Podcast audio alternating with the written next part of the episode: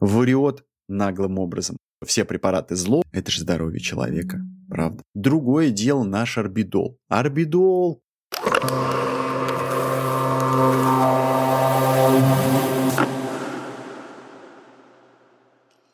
Привет. С вами я, Дмитрий Огнерубов и подкаст «Огнебуки».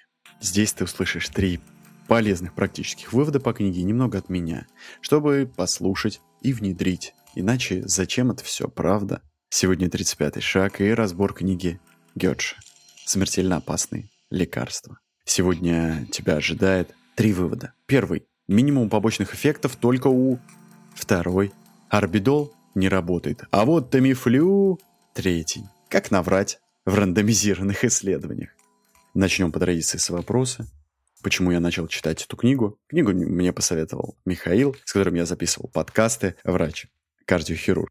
Да и она стала безумно актуальной, особенно на фоне аземпика, который применяется для ожирения. Ну, понятно, препарат применяется от сахарного диабета второго типа, но его начали широко применять для того, чтобы похудеть. И, конечно же, доходы компании превысили все доходы Европейского Союза. Точнее, капитализация компании Nordisk стала больше даже, чем у прекрасного человека Арно. Да, то есть, как это не забавно, но препараты от ожирения дают гораздо больший прирост компаний, чем люксовые вещи, Армани и так далее. Ну да, логично почему. Потому что это высокочувствительная область. Это же здоровье человека, правда? Ну, я, находя, я решил посмотреть, разобраться, посмотреть на медицину с другой стороны. Я же всю жизнь смотрел на все это как врач.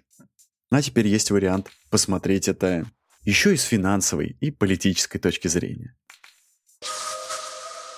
Пролог. Создайте много оплаченного шума и запутайте людей. Посейте неверие в строгое научное исследование и веру в информационный шум.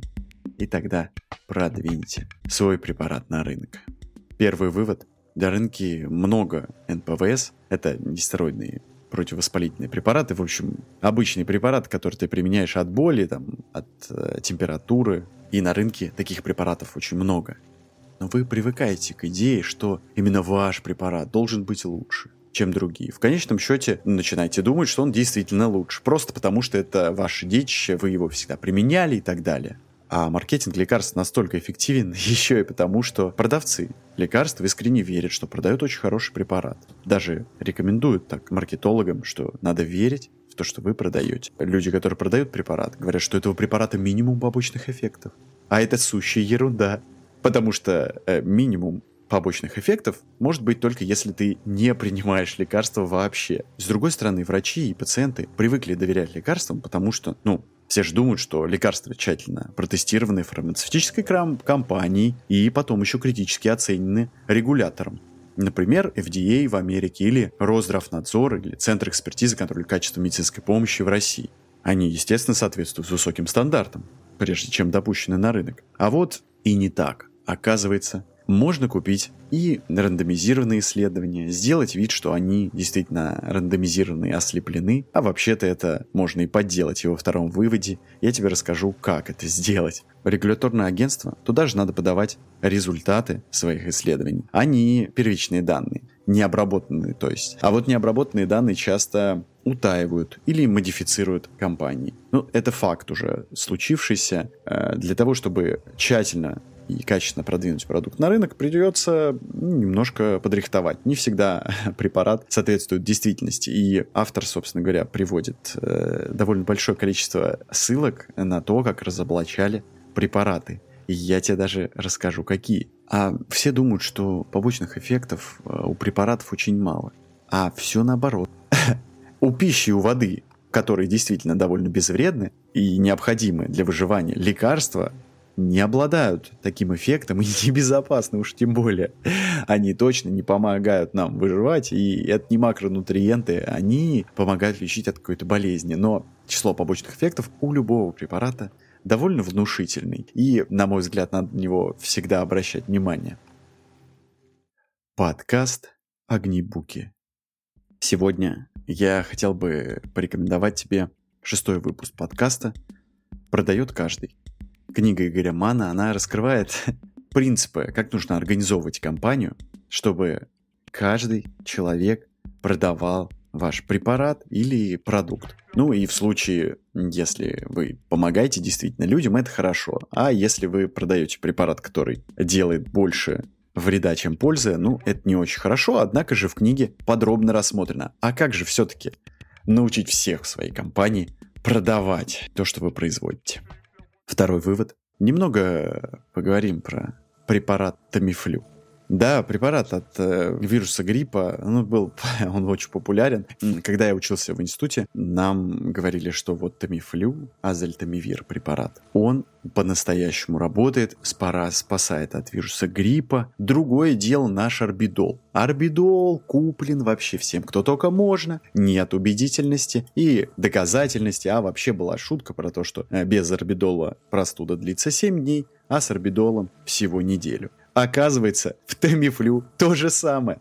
Понимаешь, во всех книжках, по которым я учился, писали, что ну вот азельтамивир действительно убивает вирус гриппа, там разбивает его суперкапсид, по-моему, а вот э, помогает, соответственно. оказывается, что был доклад независимыми учеными, а не компанией Роше, которая доказала, что в лучшем случае Тамифлю сокращает продолжительность гриппа на 21 час. При этом такой же эффект достигается более дешевыми лекарствами, такими как аспирин и парацетамол, которые, ну знаешь, да, снижают температуру тела ну и воспаление. При этом препарат имеет более тяжелые побочные эффекты. А эта информация была благополучно скрыта настолько глубоко, что у исследователей из Кохрейновского сотрудничества не имели возможности сообщить о них. Потому что, внимание, они были скрыты компанией. Здорово, правда? Но на самом деле не переживай. Тут э, Компания Роше сделала, конечно же, прекрасно. А оказывается, в 2009 году, когда была эпидемия гриппа, а, компания Роше потратила миллиарды евро и долларов на закупку, для того, чтобы продвинуть их в правительство Европы и США. При этом правительства США и Европы потратили миллиарды евро и долларов на закупки этого тамифлю, азельтамивира. Ну, как и наше правительство потратило на закупку орбидола. Он входит в реестр, в список жизненно необходимых лекарственных препаратов. При этом ни тамифлю, ни орбидол не уменьшают распространение вируса гриппа и их осложнений. Но компания Роше использовала теневых авторов, которые писали статьи про то, что препарат работает, про то, что снижает количество осложнений. А как пишутся эти статьи? Значит, теневой автор, условно, автор из компании, пишет статью, а потом, естественно, про него ничего не пишет. Автором выступает другой, известный врач, например. Он просто подписывается фактически. Ну и все. И как бы статья вроде очень даже хорошая, подписана великим автором. Э, в России то же самое делается. Просто у нас, ну, не все, понятно, статьи так пишутся, но какие-то какие-то статьи так пишутся, и э, ничего не меняется от страны, от страны к стране, и не надо говорить, что только в России так делается. Нет, не только в России. Компания, например, Pfizer, скрывала взятки. Она пыталась э, скрывать взятки и делает э, выплаты в документах, естественно, все делают выплаты, то есть они платят врачам за то, что те якобы включают в исследование пациентов. В бухгалтерском отчете это законные расходы.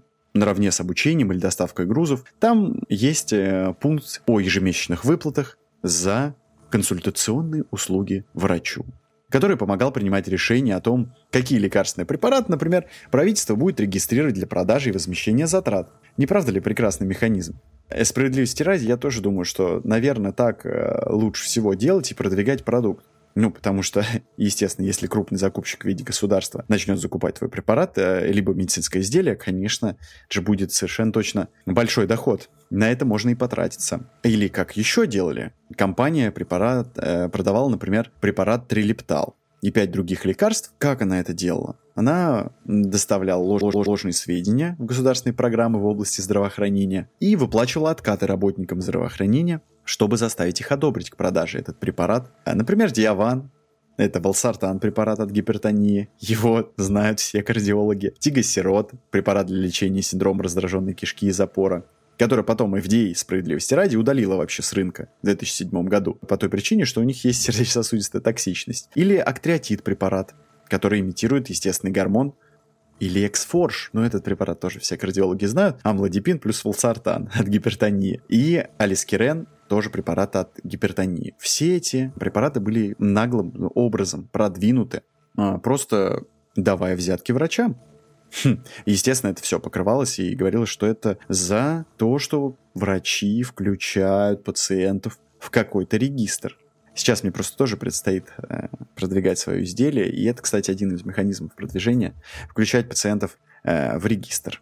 Ну, вроде как бы законно же, да, платить. Врач же делает свою работу. Э, в общем, все, честно говоря, двояко, я не знаю. Ну или как еще компания продвигает свои препараты. Вот, например, компания AstraZeneca приходила к врачам-психиатрам, которые, не знаю, и предлагала назначить препарат антипсихотик квитиапин детям, пожилым людям, ветеранам и заключенным по неодобренным показаниям от FDA, в том числе при агрессии, болезни Альцгеймера, неконтролируемом гневе, тревожности, синдроме дефицита внимания и гиперактивности, слабоумии, депрессии, расстройством настроения или посттравматическом стрессовом расстройстве и бессоннице. Конечно, также здорово, правда, расширить э, показания, просто не регистрируя его в FDA, не проводя исследования, а просто сказав врачам, что ну, он тоже помогает при этих расстройствах.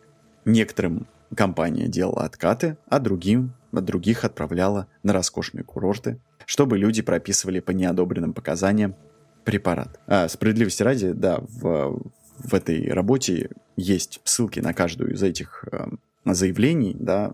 Мне это очень понравилось, что автор, понятно, в медицинской э, манере делает ссылки на то, про что он пишет. Конечно, доверяется, доверяю этому больше я. Поставь лайк и подпишись на подкаст. Третий вывод. Как часто ослепление не работает? Довольно часто и по двум причинам.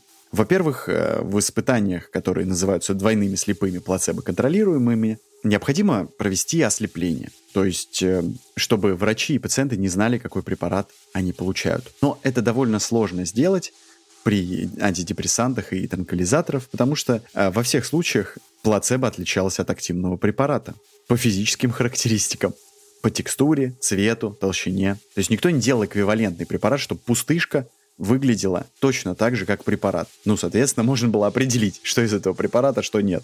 А во-вторых, даже когда препараты плацебо неотличимы по своим физическим характеристикам, трудно было поддерживать ослепление хотя бы потому, что лекарства имели побочный эффект.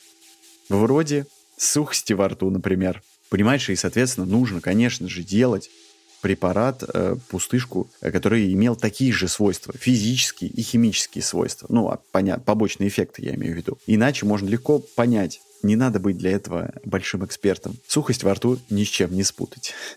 А иногда еще что делают э, компании, если вдруг P немножко выше 0,05 пресловутых, это важный показатель достоверности, то они просто расширяют немножечко исследования и смотрят, пока P не достигнет значение ниже 0,05. А еще можно манипулировать тем, что говорят, э, у нескольких пациентов все-таки на активном препарате было улучшение. Если ты знаешь, кому назначен препарат, а кому нет, это сделать очень просто. И отметить, что у нескольких пациентов на плацебо не было улучшения, тоже очень просто, когда ты знаешь, на кого указывать, скажем так. Или, например, мы лечим пациентов с депрессией антидепрессантом в течение 6 недель. Примерно у 60 из них будут заметные улучшения. И кажется, что это хороший эффект. Но если мы слепым образом лечим пациентов с помощью плацебо, который выглядит точно так же, как и таблетки, у 50 из них будут наблюдаться улучшения. И, конечно, это можно интерпретировать как результат эффекта плацебо, но, но интерпретировать нужно несколько сложнее. Потому что если мы вовсе не будем лечить пациентов, а встретимся с ними через 6 недель, многим действительно станет лучше. Есть такой эффект, как спонтанная ремиссия заболевания. Или естественное течение заболевания. Мы как-то привыкли доверять и верить в то, что естественно, это эффект препарата и так далее. И когда отключаемся, знаешь, ну, если компания опубликовала данные, ну, наверное, там все было четко. А на самом деле нет. Действительно, есть естественное течение заболевания, которое после какого-то времени, оно действительно проходит. Внимание, самостоятельно, без препаратов. И в этой связи хочется, конечно, провести исследование, в котором будет три группы, получается. В одном лекарство, втором эффект плацебо, И третье, естественно, течение заболеваний. То есть три группы пациентов. Одному дается препарат, второму плацебо, а третий вообще ничего не получает. И кто-то скажет, ну это же не этично. А вот и нет. За количеством, ну понятно, некоторые исследования, да, неэтичное будет пациенту ничего не давать, но в некоторых случаях, а, как много просто случаев, когда компания просто наглым образом дискредитирует свои данные, врет наглым образом, а потом эти препараты получают пациенты с естественными побочными эффектами. Но тут я тебе скажу сразу, я не хочу э, тебе говорить, что все препараты зло и так далее. Нет, зло не все препараты. Зло те препараты, про которых скрыли данные. Компания э, говорит, что вот этот дорогой препарат лучше дешевого, при этом это не всегда так. И вот эти компании негодяи. Подкаст «Огнебуки». Версия для всех платформ закончилась, расширенная версия с дополнительной пользой. От книги будет в телеграм-канале. Эпилог. Бумага все стерпит. Она не протестует, независимо от того, что вы пишете. Как же все-таки быстро хороший препарат становится плохим, когда появляется более дорогой. Все, этот шаг подошел к концу. Спасибо тебе, что послушал «Огнебуки». Музыкальный дизайн от Павла Филоненко. Если понравился подкаст, пожалуйста, оцени в социальных сетях, Apple подкастах или Трессе, поставь лайк и напиши комментарий, если у тебя есть такая возможность, понравился или не понравился. Это значительно продвинет подкаст и поможет, чтобы о нем узнали больше людей. А обязательно возвращайся на следующей неделе для обсуждения книги Харуки Мураками «О чем я говорю, когда говорю о беге». Книга выбрана не случайно. На этой неделе я бегу марафон 42 километра, московский. И книга будет дополнена моими личными ощущениями по поводу этого марафона. Храни тебя Господь и не забывай, береги свое сердце. thank